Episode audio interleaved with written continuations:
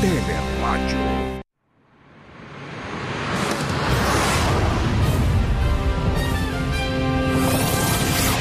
Mga balitang hinalak mula sa iba't ibang sulok ng bansa.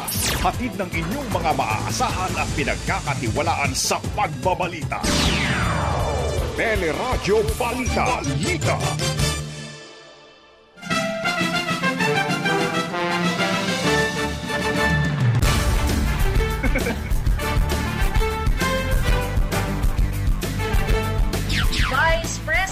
Lenny Robredo tatakbo na sa pagkapangulo. Senator Francis Pangilinan napipisil na running mate.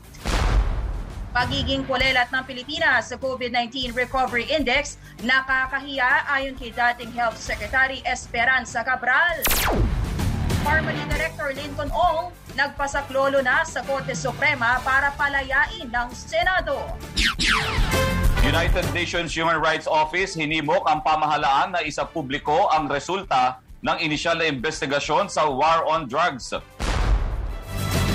Dalawampu patay sa lindol sa Pakistan, labimpito sugatan naman sa lindol sa Tokyo, Japan. Sa Showbiz Spotlight, mga dating PBB housemates tampok sa bagong YouTube program ng ABS-CBN. At yan ang ng mga nagbabagang balita ngayong pong araw ng Biyernes, October 8, 2021. Tuloy pa rin po ang aming paglilingkod sa pamamagitan ng Teleradyo, TFC, Sky Cable, Channel 26, at iba pang cable providers. Ako po si Joyce Balanso. Napapakinggan din ang teleradyo sa ABS-CBN Radio Service app, ABS-CBN News app, at live streaming sa iWant-TFC, news.abs-cbn.com at sa Facebook at YouTube channel ng ABS-CBN News. Ako, si Robert Mano. At sa detalye ng ating mga balita, naghain na po si Vice President Leni Robredo ng kandidatura para sa pagkapangulo sa halalan 2022. Independent ang nakalagay sa Certificate of Candidacy ng Vice Presidente kahit na chairperson siya ng Liberal Party. Lalaban ako. Lalaban tayo. Inihahain ko ang aking sarili bilang kandidato sa pagkapangulo sa halalan ng 2022. Buong buo ang loob ko ngayon. Kailangan nating palayain ang sarili mula sa kasalukuyang sitwasyon. Sa kanyang tanumpati, iginiit ni Robredo na tututukan ng pandemya, gayon din ang idinaraing ng healthcare workers at mga nawala ng trabaho. Ina akong nakikita ang pagdurusa ng minamahal kong bansa. Naniniwala ako ang pag-ibig na susukat hindi lang sa pagtitiis, kundi sa kahandaang lumaban. Kahit gaano kahirap para matapos na ang pagtitiis. Ang nagmamahal, kailangang ipaglaban ang minamahal. Samantala, suportado naman ng isang bayan ang desisyon ni Robredo na piliin si Senator Kiko Pangilinan bilang running mate sa halalan 2022. Sa panayam ng teleradyo, sinabi ni isang bayan convener Eta Rosales na malaki ang tiwala ni Robredo kay Pangilinan at iginagalang nila ang desisyon ni Lenny. Inaasahan din ni Rosales na ngayong araw maghahain ng COC si Pangilinan bilang running mate ni Robredo. Kahit nga outside, eh Kiko naman, Senator Kiko naman is within the Liberal Party and the Oo. Liberal Party is malapit sa amin. Uh-uh. And uh, you know, I on occasions I talk to him dahil sa yun, yung Senate uh, issue nila. Uh-uh. Ayun. Eh, um, Ang LP naman kasi has always been close to Akbayan. Eh, and so in that regard, mga kwan, hindi hindi unfamiliar yan. So, kung yan ang napili niya, then okay. Sa kanyang Facebook page, kinumpirma naman ni dating Senator Bam Aquino na siya ang magiging campaign manager. Ni Robredo batay na rin sa kahilingan nito. Dahil dito, inatras na ni Aquino ang planong tumakbo muli bilang isang senador. Hindi na nasorpresa ang ilang kandidato sa desisyong tumakbo sa pagkapangulo ni Vice President Leni Robredo. Kabilang dito si dating Senator Bongbong Marcos na tinalo ni Robredo sa pagka-vice-presidente noong 2016 elections. Expected naman lang yun. eh. Hindi, it's not surprising. Hindi, hindi nakakagulat. Um, dahil yun na nga, sina, sinasabi, matagal na niya sinasabi na tatakbo, tatakbo din siya. Uh, it does not work the other way. Hindi ko iniintindi kung uh, ano yung plano niya. So, uh, para sa akin, eh, mabot, mabot, ano, ano yung maraming kandidato, maganda yan para maraming pagpipilian ng tao. Uh, let's say we, we can give a whole range of choices as to policy, as to uh, uh, ideology, as to the plans for the future. Mabut, uh, mas maganda yung maraming iba't ibang pinopropose para makapili ang tao. So that's, that's, uh, that's good. Uh, that's good for a healthy democracy. Ayon naman sa kampo ni Manila Mayor Isko Moreno, tuloy ang pagtakbo ng alkalde at running mate na si Dr. Willie Ong. Wala ring pagbabago sa campaign strategy ni Senator Manny Pacquiao at running mate na si Congressman Lito Atienza. Tumanggi naman magkomento si Senator Panfilo Lacson at sinabing tinututukan nila ni Senate President Tito Soto ang sariling kampanya. Sa isang pahayag, ikinatuwa naman ng grupong Magdalo ang pagtakbo ni Robredo at nangakong sosuportahan ang kanyang kandidatura. Nagpaalam na sa ABS-CBN at sa kanyang programa dito sa Teleradyo si Kabayang Noli de Castro para sa kanyang pagtakbong senador sa halalan 2022. Nanumpa na si De Castro bilang miyembro ng Aksyon Demokratiko na partido ni Manila Mayor Isko Moreno. Dati nang nagsilbing senador si Kabayan noong 2001 hanggang 2004 bago manalong vice president. Ah, ang malungkot lang ho ay alis ako dito na wala pa rin kaming prangkisa. At sana ay dumating ang pagkakataon na lahat ho ng mga natanggal sa ABS-CBN ay makabalik na.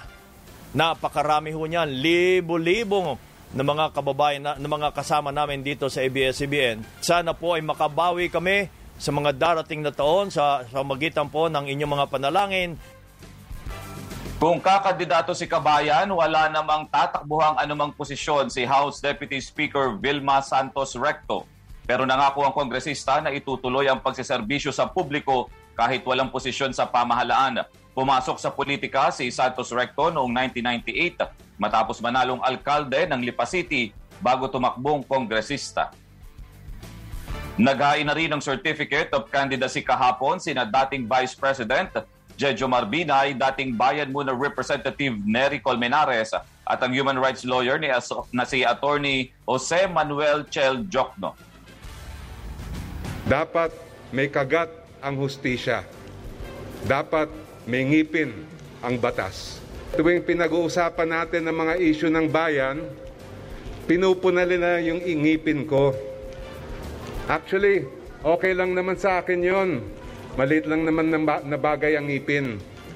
Pero hindi ba dapat pag-usapan din nila yung malaking bungi at bulok sa sistema natin? Naghain din ng kandidatura sa pagka-senador ang broadcaster at negosyanteng si Carl Balita, dating House Speaker Alan Peter Cayetano, dating Defense Secretary Gilbert Chodoro na naghain ng COC sa pamamagitan ng proxy matapos magpositibo sa COVID-19. Ilang ordinaryong mamamayan din na naghain ng kandidatura sa pagkasenador dahil sa wana umano sa mga trapong politiko. I am Rowena Escocia Awang, a nobody with no money, but with lots of digni- honesty and full of dignity for the good of humanity. Sa pagpili ng mambabatas, tatlo ang pipiliin nyo. Isa, A, mambabatas. B, mambubutas. C, mandurugas. Alin ang pipiliin nyo? Di yung A, Samantala, magkakasunod ding naghain ng COC ang ilang party list group na kumakatawan sa sektor ng mga manggagawa, kabataan at health frontliners. Kabilang na ang Abante Sambayanan, Bayan Muna, Frontliners, Nurses United at Kabataan Party List. Ngayon po ang huling araw ng paghahain ng Certificate of Candidacy at alamin po natin ang sitwasyon na ipinatutupad po sa mga checkpoint. May update po dyan si Jackie Pascual.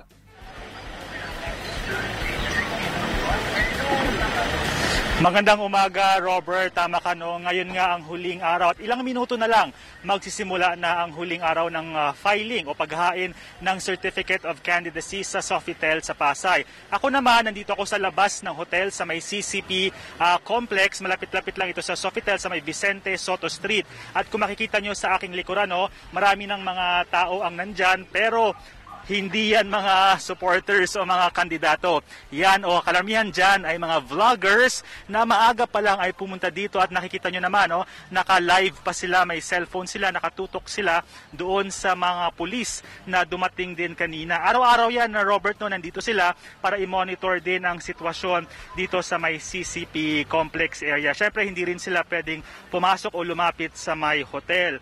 At eh, ngayon din kasi, siyempre huling araw, inaasahan natin ang pagdami pagdami o pagdagsa ng mga hahabol na magfa-file o maghahain ng kanilang COC or Certificate of Candidacy para sa mga national positions dito sa may uh, Sofitel. Dumating na nga yung mga police, mga anti-riot police, naka-standby na sila doon sa kanilang sasakyan malapit sa truck nila. At anytime now ay magre-ready na sila, magfa-form na sila ng uh, kumbaga formation at harang para ilang minuto na lang kasi eh, posibleng dumagsa na o pumunta na dito ang mga supporters ng mga kandidato kandidato. Nitong nakalipas kasi ng mga araw, eh marami talagang supporters ang kasama sa paghain ng COC. Pero hanggang dito lang sila sa may orange uh, barriers na yan, sa may orange cones, hindi na sila pwedeng lumapit sa may Sofitel mismo. Marami nito, yung iba dito Robert may mga motorcade, yung iba may dalang karatula, yung iba may kung ano-ano pang gimmick ang kasali. Kaya yung mga pulis, eh tuloy pa rin ang paghigpit sa uh, pagpapatupad sa, sa health protocol, although mahirap nga lang, pero bawal pa rin syempre ang mga mass gathering. So ngayon, Robert, anytime inaantay lang na natin ang pagbubukas nitong uh, filing of Certificate of Candidacy ngayong huling araw na. Kaya expected na maraming supporters at may mga kandidato pa na hahabol ngayong last day ng paghahain ng COC. Robert, balik sa iyo. Maraming salamat, Jackie Pascual. Samantala, kuha naman tayo ng update sa Quezon City. Sa huling araw pa rin po na paghahain ng Certificate of Candidacy, naroroon ang kasama nating si Radyo Patrol 53, Liza Aquino. Liza. Joyce, ito nga 30 minutes lang ay bubuksan na itong uh, COMELEC tent para sa huling araw ng uh, paghahain ng Certificate of Candidacy para sa local at national elections.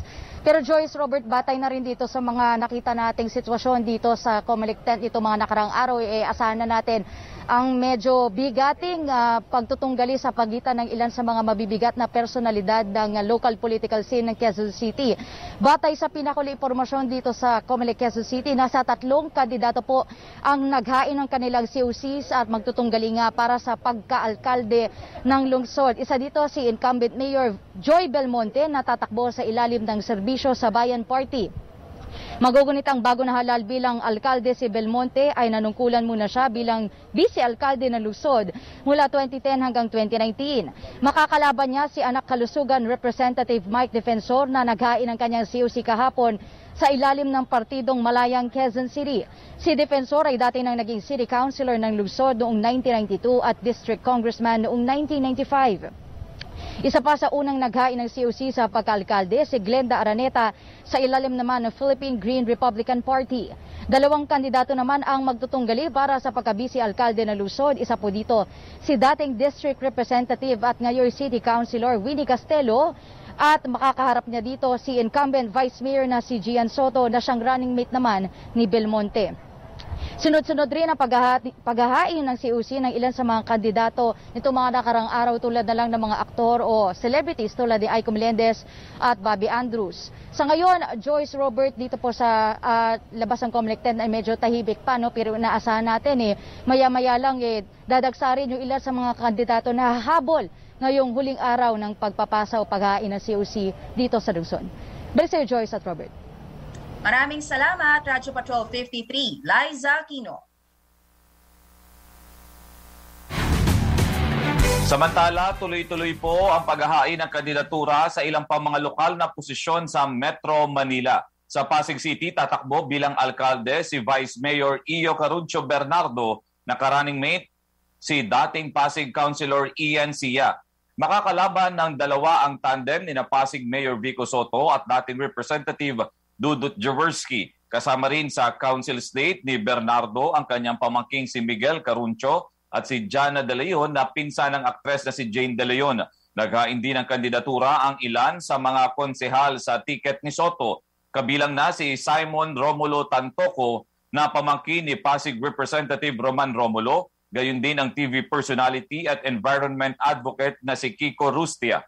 Sa Quezon City, tatakbo naman sa pagkaalkalde si anak kalusugan Representative Mike Defensor, katandem ni Councilor Winnie Castelo na makakaharap sina Quezon City Mayor Joy Belmonte at Vice Mayor Gian Soto. Sa Caloocan, magtutunggali naman sa pagkaalkalde sina Caloocan 2nd District Representative Edgar Erice at 1st District Representative Along Malapitan. Sa Paranaque, naghain ng COC sa pagkaalkalde si Representative Eric Olivares na kapatid ni incumbent Mayor Edwin Olivares na tatakbo bilang congressman. Sa probinsya, tuloy pa din po ang paghahain ng Certificate of Candidacy ng mga kandidato bago ang deadline ngayong araw. Sa Laguna, re-election ang target ng mag-asawang sina Governor Ramil Hernandez at Congresswoman Ruth Hernandez. Gayon din ang kaalyadong si Vice Governor Karen Agapay. Sa Calamba City, naghain na rin ang kandidatura sa pagkaalgalde si incumbent Vice Mayor Roserel Ros Rizal na makakalaban naman si Councilor Joey Chipeco at dating Governor E.R. Ejercito. Running mate ni Rizal si Toti Lazaro habang ang kanyang uh, tatakbong kongresista ay si Councilor Cha Hernandez naman. Sa isla ng Tingloy sa Batangas, naghain na rin po ng COC ang buong team ni Kapitana Vicky Nubla na tatakbong mayor at re-electionist incumbent Vice Mayor Roland Masangkay. Sa San Jose Occidental Mindoro, tatakbong mayor si incumbent Vice Mayor Rod Agas. Habang bilang kinatawan naman ng Lone District na Occidental Mindoro ang kandidatura ng dating City Treasurer ng Pasay City na si Noli Leicano. Tatakbo rin kongresista si Engineer Jojo Melgar na dating DPWH District Director sa Occidental Mindoro. Sa Ilocos naman, susubukan naman ni Sandro Marcos, ang anak ni presidential aspirant Bongbong Marcos na maging kinatawa ng unang distrito ng Ilocos Norte. Habang naghain na rin ng kanyang kandidatura sa re-electionist si Representative Ria Farinas na makakalaban ni Sandro Marcos. Sa ibang mga balita naman, kinwestiyon ni formerly Executive Lincoln Ong sa Korte Suprema ang pagdetene sa kanya ng Senado. Sa inihaing petisyon, hiniling ni Ong sa Supreme Court na ipawalang bisa ang contempt order na ipinalabas ng Senate Blue Ribbon Committee. Wala anyang legal na basehan ang contempt order at hindi rin umano malinaw ang panuntunan sa pagdinig. Nauna nang ipinaresto ng komite si Ong dahil sa umano'y hindi pagsagot sa mga tanong kaugnay na investigasyon sa mga transaksyon ng formally sa pamahalaan. Samantala, ipinagkabit balikat naman ng ilang senador ang banta ni Pangulong Rodrigo Duterte na ipakukulong kapag pinakontempt ang mga miyembro ng gabinete na hindi sisipot sa pagdinig ng Senado sa isyu ng formally. Sinabi ni Senator Panfilo Lacson na tanging korte lamang ang pwede mag-issue ng warrant of arrest at alam ito ng Pangulo bilang isang abogado. Kinwestiyon naman ni na Senator Richard Gordon at Risa Ontiveros ang patuloy umanong pagbira ng Pangulo sa pagdinig ng Senado sa kontratang pinasok sa formally. Git po ni Ontiveros kung talagang hangad ng Pangulo na linisin sa korupsyon ng pamahalaan sa nalalabing araw ng kanyang termino, hindi na dapat ito mag-issue ng mga illegal na direktiba at babala ng isang constitutional crisis para lamang proteksyonan umano ang pinapaborang kumpanya at ilang opisyal. Dumating na po sa bansa ang halos 798,000 doses ng Pfizer vaccines na binili ng pamahalaan. Ipapamahagi ang mga bakuna sa ilang piling lungsod, gayon din po sa Central Luzon, Calabarzon, Western Visayas at Northern Mindanao. Naglaan na rin po ng mga bakuna para sa pagsisimula ng pagbabakuna sa mga 12 anyos pataas. Simula po yan sa October 15. Inaasahan naman darating ngayong araw ang mahigit 600,000 doses ng AstraZeneca at mahigit 700,000 doses ng Moderna vaccines na binili rin po ng ating pamahalaan. Umabot na po sa mahigit 2,632,000 ang mga kaso ng COVID-19 sa ating bansa. Ito'y matapos madagdag ang nasa 10,019 na bagong kaso kahit apat na laboratorio ang nabigong magsumite ng kanilang datos. Sa nasabing bilang, 38,937 ang namatay habang mahigit 115,000 pa ang active cases. Kinwestiyon naman ni Health Secretary Francisco Duque ang mababang ranking ng Pilipinas sa COVID-19 Recovery Index ng Nikkei Asia. Ayon po sa kalihim, halos 30% na ng mga Pilipino ang nabakunahan sa kabila ng nararanasang mababang supply ng COVID vaccines. We will validate the findings and we will write them a letter if we see that there is something wrong with the methodology. Kasi baka may problema sa methodology. Umalma rin po si Vaccine Czar Secretary Carlito Galvez Jr. sa pag-aaral at iginiit na kulang ang ginamit na datos. Ang ating death rate is only 1.5, 1.7. Ang karamihan sa global natin is 2.3. Mali yung kanilang ginagawang sistema ng analysis. Kulang ang data nila. Skewed ang kanilang analysis na ine-evaluate nila ang isang country at the peak, at the height of the pandemic. Git naman ni DOH Undersecretary Maria Rosario Vergere na ang pinagbasehan sa pag-aaral ay ang pitong araw sa buwan ng Setyembre. Ang sinasabi ho natin, kailangan lang may cautious interpretation tayo sa mga datos na lumalabas.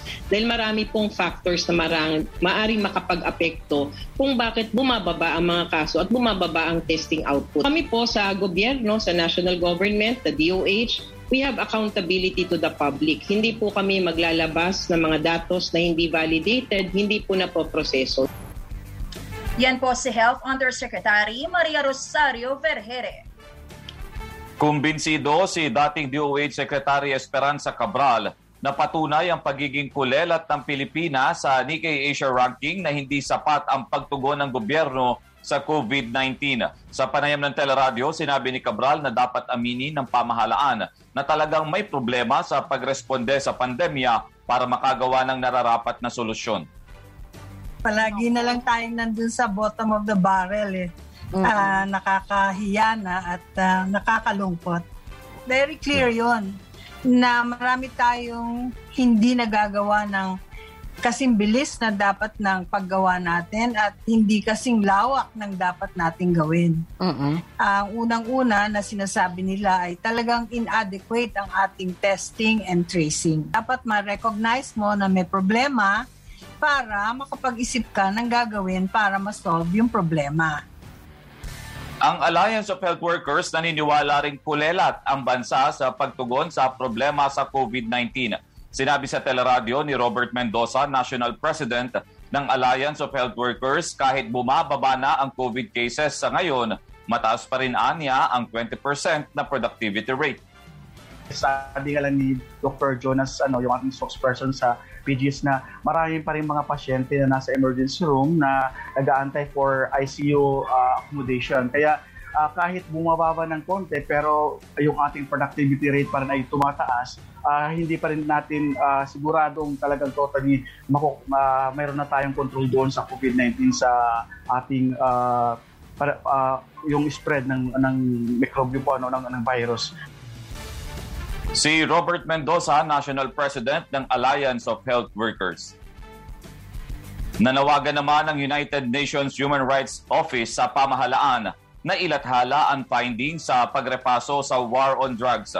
Sabi ni UN High Commissioner for Human Rights Michelle Bachelet na dapat isa publiko ang preliminary findings ng review panel matapos ang pahayag ng Department of Justice na nire-repaso na ang mga anti-illegal drug operations kung saan may mga namatay. Kabilang dito ang mahigit 300 drug war cases na binusisi ng panel at natapos na umano noong Disyembre. Nauna nang nilinaw ni Justice Undersecretary Adrian Sugay na nagkaroon ng paglabag sa protocols at halos lahat ng kaso kabilang na ang 52 mula sa records ng PNP Internal Affairs Service.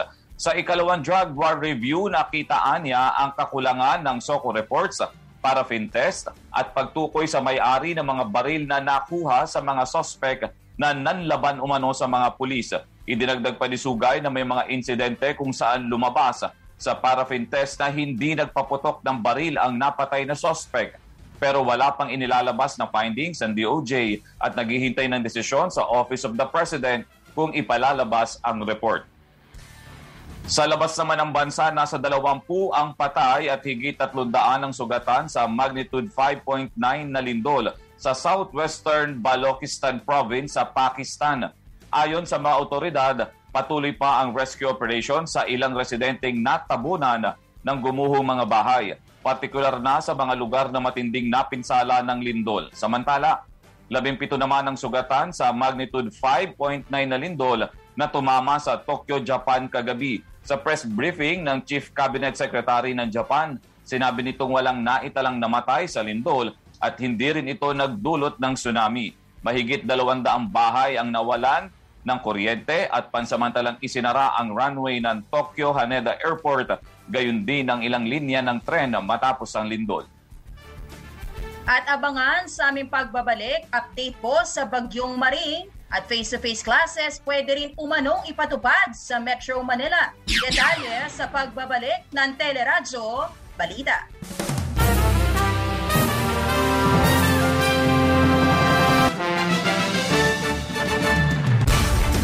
Nagbabalik po ang Teleradyo Balita sa oras na 7.37 at makakausap naman po natin ngayon sa programa si Dr. Rolly Cruz.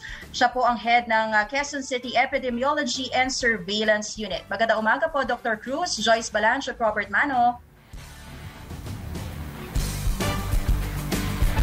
Dr. Cruz? Magandang umaga, Ma'am Joyce, at sa mga na, nanonood po sa inyong sa Teleradyo. Mm-hmm. Kuha lang muna tayo ng update po no, sa mga na-monitor na natin na dito sa Quezon City. Unahin po po yung Gentle Hands, no, yung ampunan kung saan po dati po may mga naitalang COVID cases sa mga bata. Kamusta na po monitoring natin dito, Doktor? Ah, matagal na po natin na lift yung uh, lockdown dito and then uh, wala na po tayong bagong mga reported cases sa sa orphanage na ito. So uh, we, we are continuing uh, yung monitoring sa kanila para maiwasan na natin yung nangyari nung nakaraang uh, buwan doon sa nagkaroon ng outbreak sa mga closed settings na katulad ng mga orphanage na ito.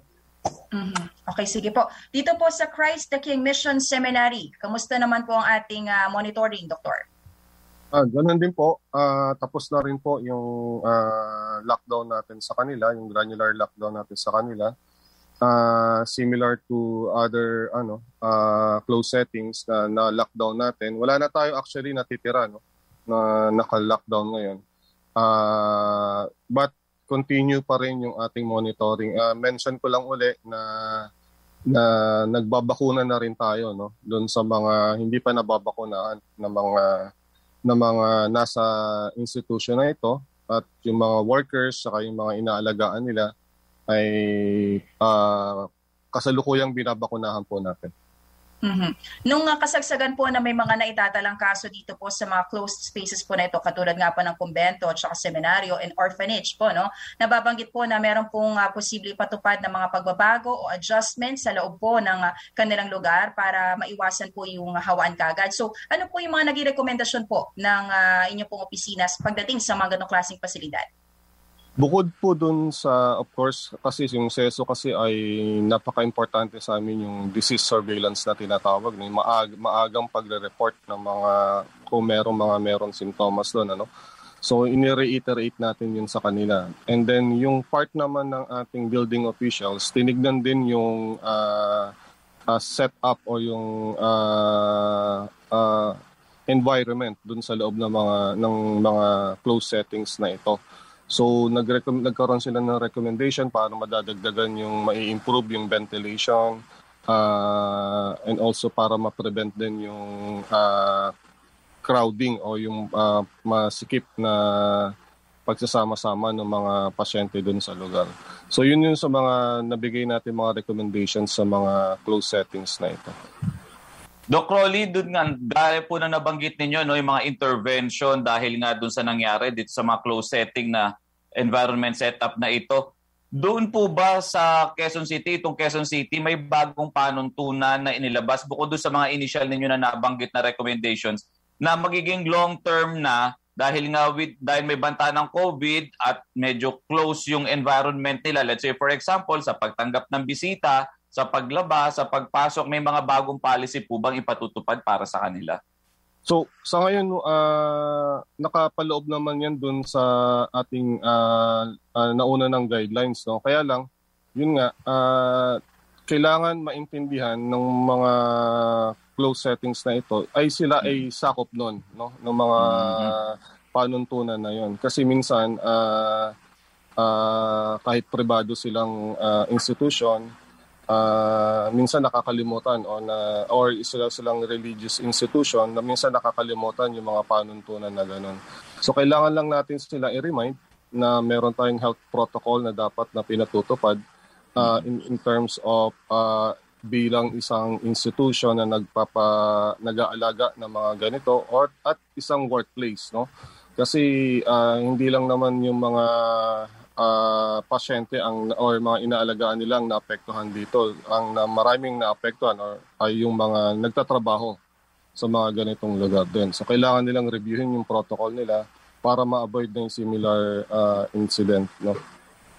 Doc Rolly, nabanggit mo din kanina yung sa vaccination. Eh, meron iba po, meron po tayo dyan na mga ampunan na, let's say for the minors, eh magro-roll out na rin po ano, yung initial na para sa bakuna sa mga minors. Paano po ang setup for Quezon City? Ipa-prioritize din po ba yung mga nasa ampunan na yun, mga quali- uh, uh, posible na mabakunahan ng mga minors dyan?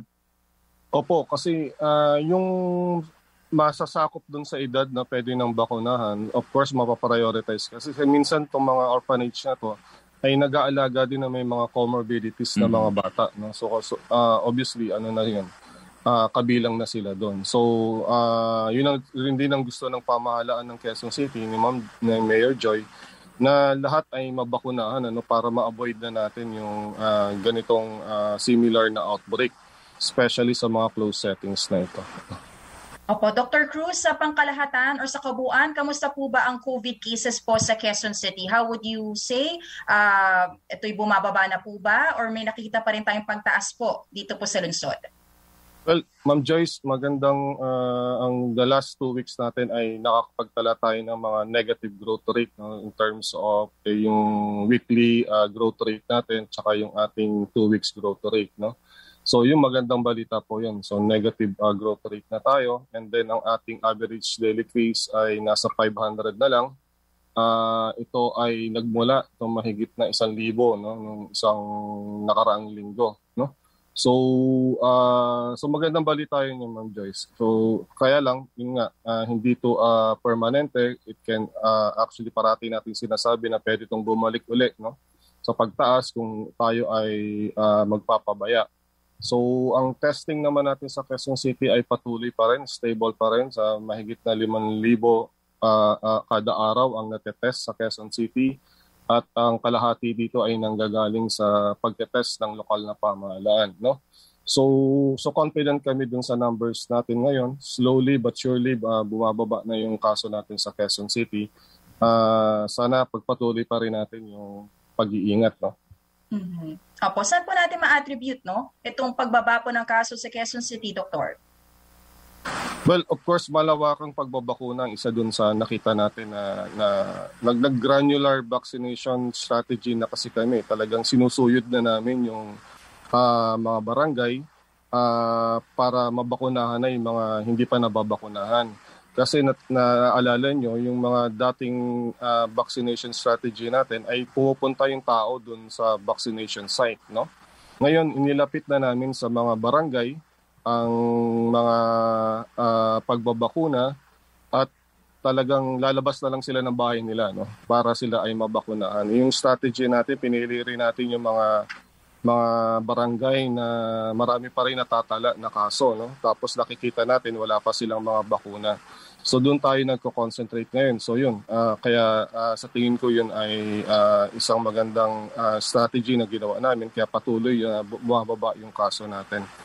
Ang second is yung testing, no? Uh, uh, bukod kung ang Metro Manila ay nakakapagtala ng mababang testing, sa Quezon City ay diretso lang tayo. Stable lang yung testing na ginagawa natin. So kaya uh, confident kami na yung datos ng Quezon City ay ah, ay accurate kasi ah, nakikita rin natin yung pagbaba ng positivity rate natin. Okay po. Ah, pagdating po sa vaccination, ano po yung ating percentage? Pagdating po sa targeted population na lungsod, ilan na po yung ah, kabuang na nabakunahan na po dito sa ating ah, lungsod? Ah, yung second dose natin ay ah, more than 90% na yung na, na nababakunahan natin kung di ako nagkakamali. Hindi kasi ako ang in charge dun sa vaccination natin pero ah, marami na no, marami tayong nababakunahan and we're very happy about this. Kaya siguro nakikita rin natin talaga na bumababa na yung ah, kaso natin dito sa Quezon City. Alright, maraming maraming salamat po sa mga binigay po ninyong update. Yan po si Dr. Rolly Cruz, ang head ng Quezon City Epidemiology and Surveillance Unit. Maraming salamat po, Doc, sa inyong panahon. Magandang umaga. Samantala, tuloy naman tayo sa iba pang mga balita. Sa lagay muna po ng panahon, ngayong huling araw ng paghahain ng COC, patuloy na kumikilos po ang bagyong Maring patungo ng Philippine Sea. Huli itong namataan sa layong 595 kilometers sa silangan ng Virac Catanduanes. Taglay ang lakas ng hangin umaabot sa 45 kilometers per hour at pagbusong 55 kilometers per hour. Kumikilos ang bagyong Maring sa bilis na 10 kilometers per hour. Ngayong araw, inaasahang uulanin po ang Eastern Visayas. Unti-unting lalakas ang bagyo hanggang sa maging tropical storm bukas. Sa ibang mga balita naman, binatikos ang mistulang kampanya sa paglulunsad ng mega vaccination site sa Valenzuela City. Ito'y matapos ipakilala si Senator Bongo bilang future Vice President habang future Senator naman si resigned DPWH Secretary Mark Villar. Inihayag din po ni testing czar Vince Tison na kahit wala pang Pebrero, ikakampanya na niya si Villar bilang senador. Ayon sa ilan netizens, nagmistulang political campaign ang paglulunsad sa vaccination site habang binabatikos ng administrasyon ang mga kritiko na pinopolitika ang COVID-19 pandemic. Iginit naman ni Vaccine Czar Secretary Carlito Galvez Jr. na ito na ang huling pagkakataon na iimbitahan ang mga kandidato sa aktibidad ng National Task Force against COVID-19.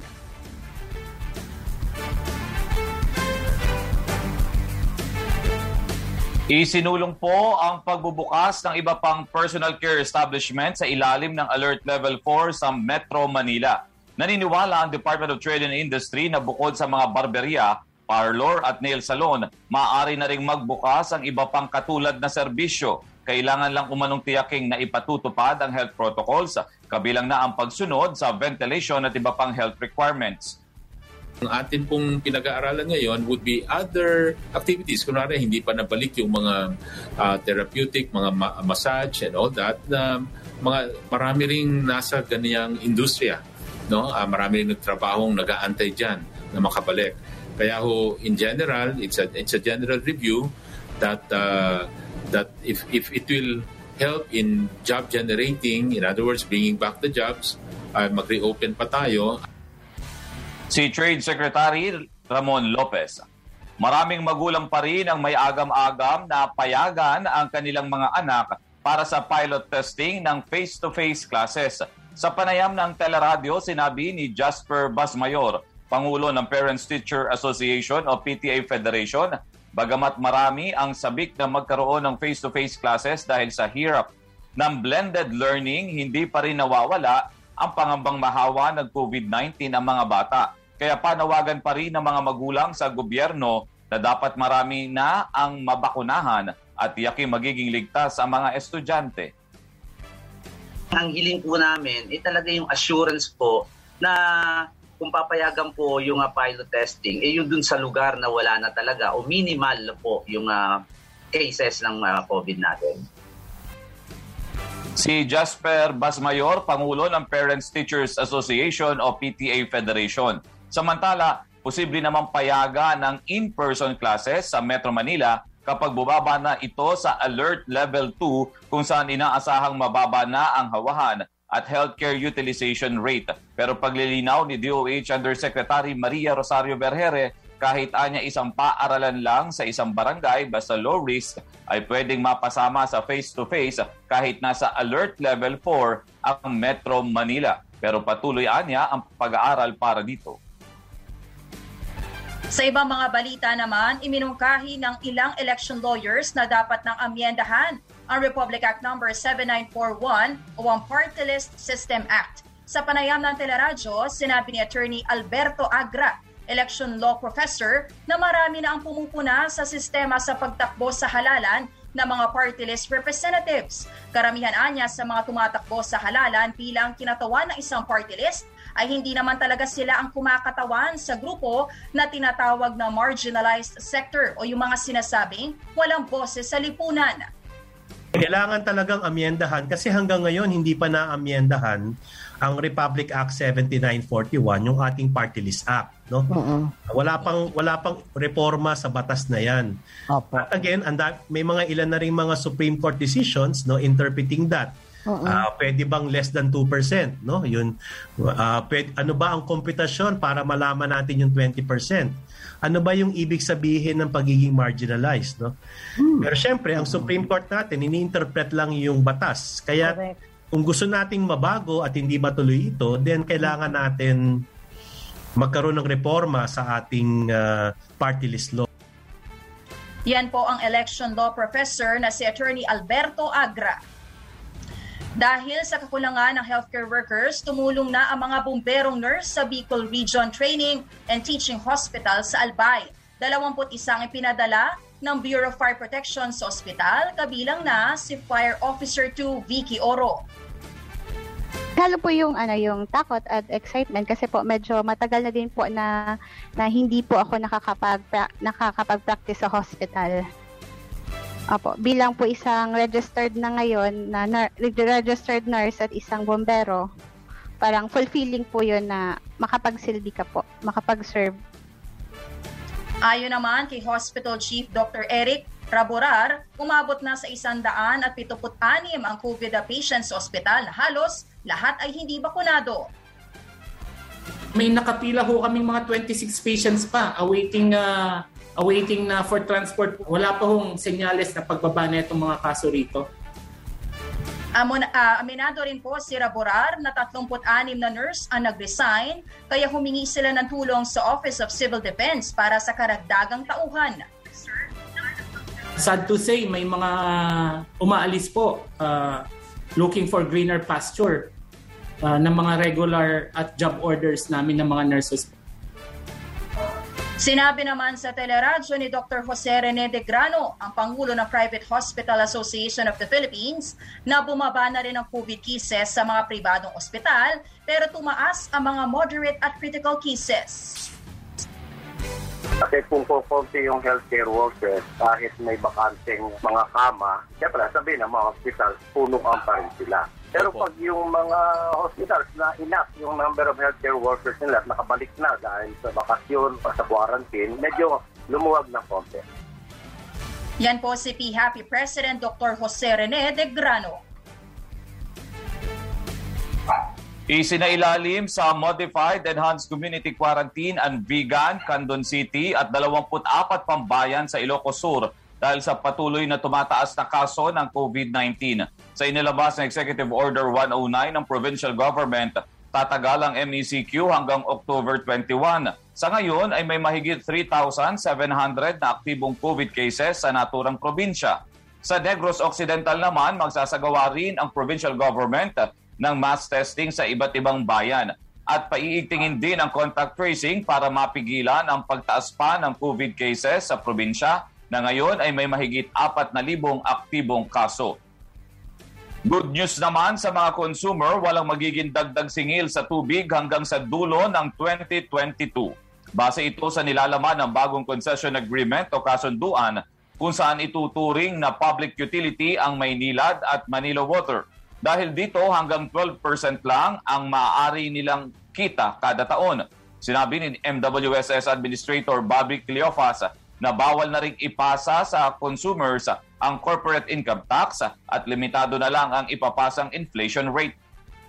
This is very good for us because uh, straightforward, ano ang dapat nating bayaran? Ang revised concession agreement is very good for us, the public, the consuming public, because most of the risks are now transferred to the private uh, concessionaires.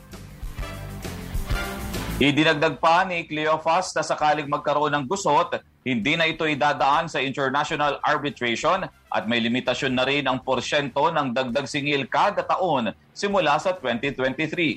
Ang water tariff increase will be limited to 30% only Moving forward. moving forward. Pero ayon kay Laban Consumer President Vic Dimagiba, dapat itulad sa kuryente ang mekanismo ng rate adjustment na idadaan sa pagdinig ang anumang hirit na dagdag singil.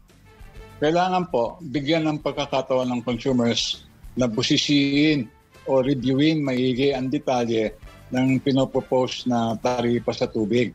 Nang sa ganon, eh, masigurado po na ito yung makatwiran, reasonable, at least cost sa mga consumers. Iiral ang bagong kasunduan simula sa November 18 at tatagal hanggang sa 2037. Abangan sa aming muling pagbabalik sa police report sa Cavite, lalaki, lalaking mahigit dalawang linggo nang nawawala natagpo ang patay sa Talahiban.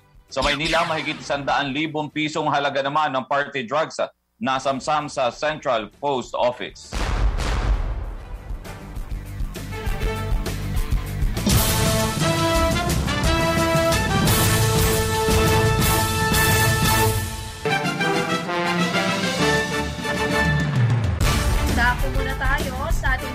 Report. Sa Cavite City, natagpuan ang bangkay na isang lalaki sa Sitio Draga sa Barangay 57.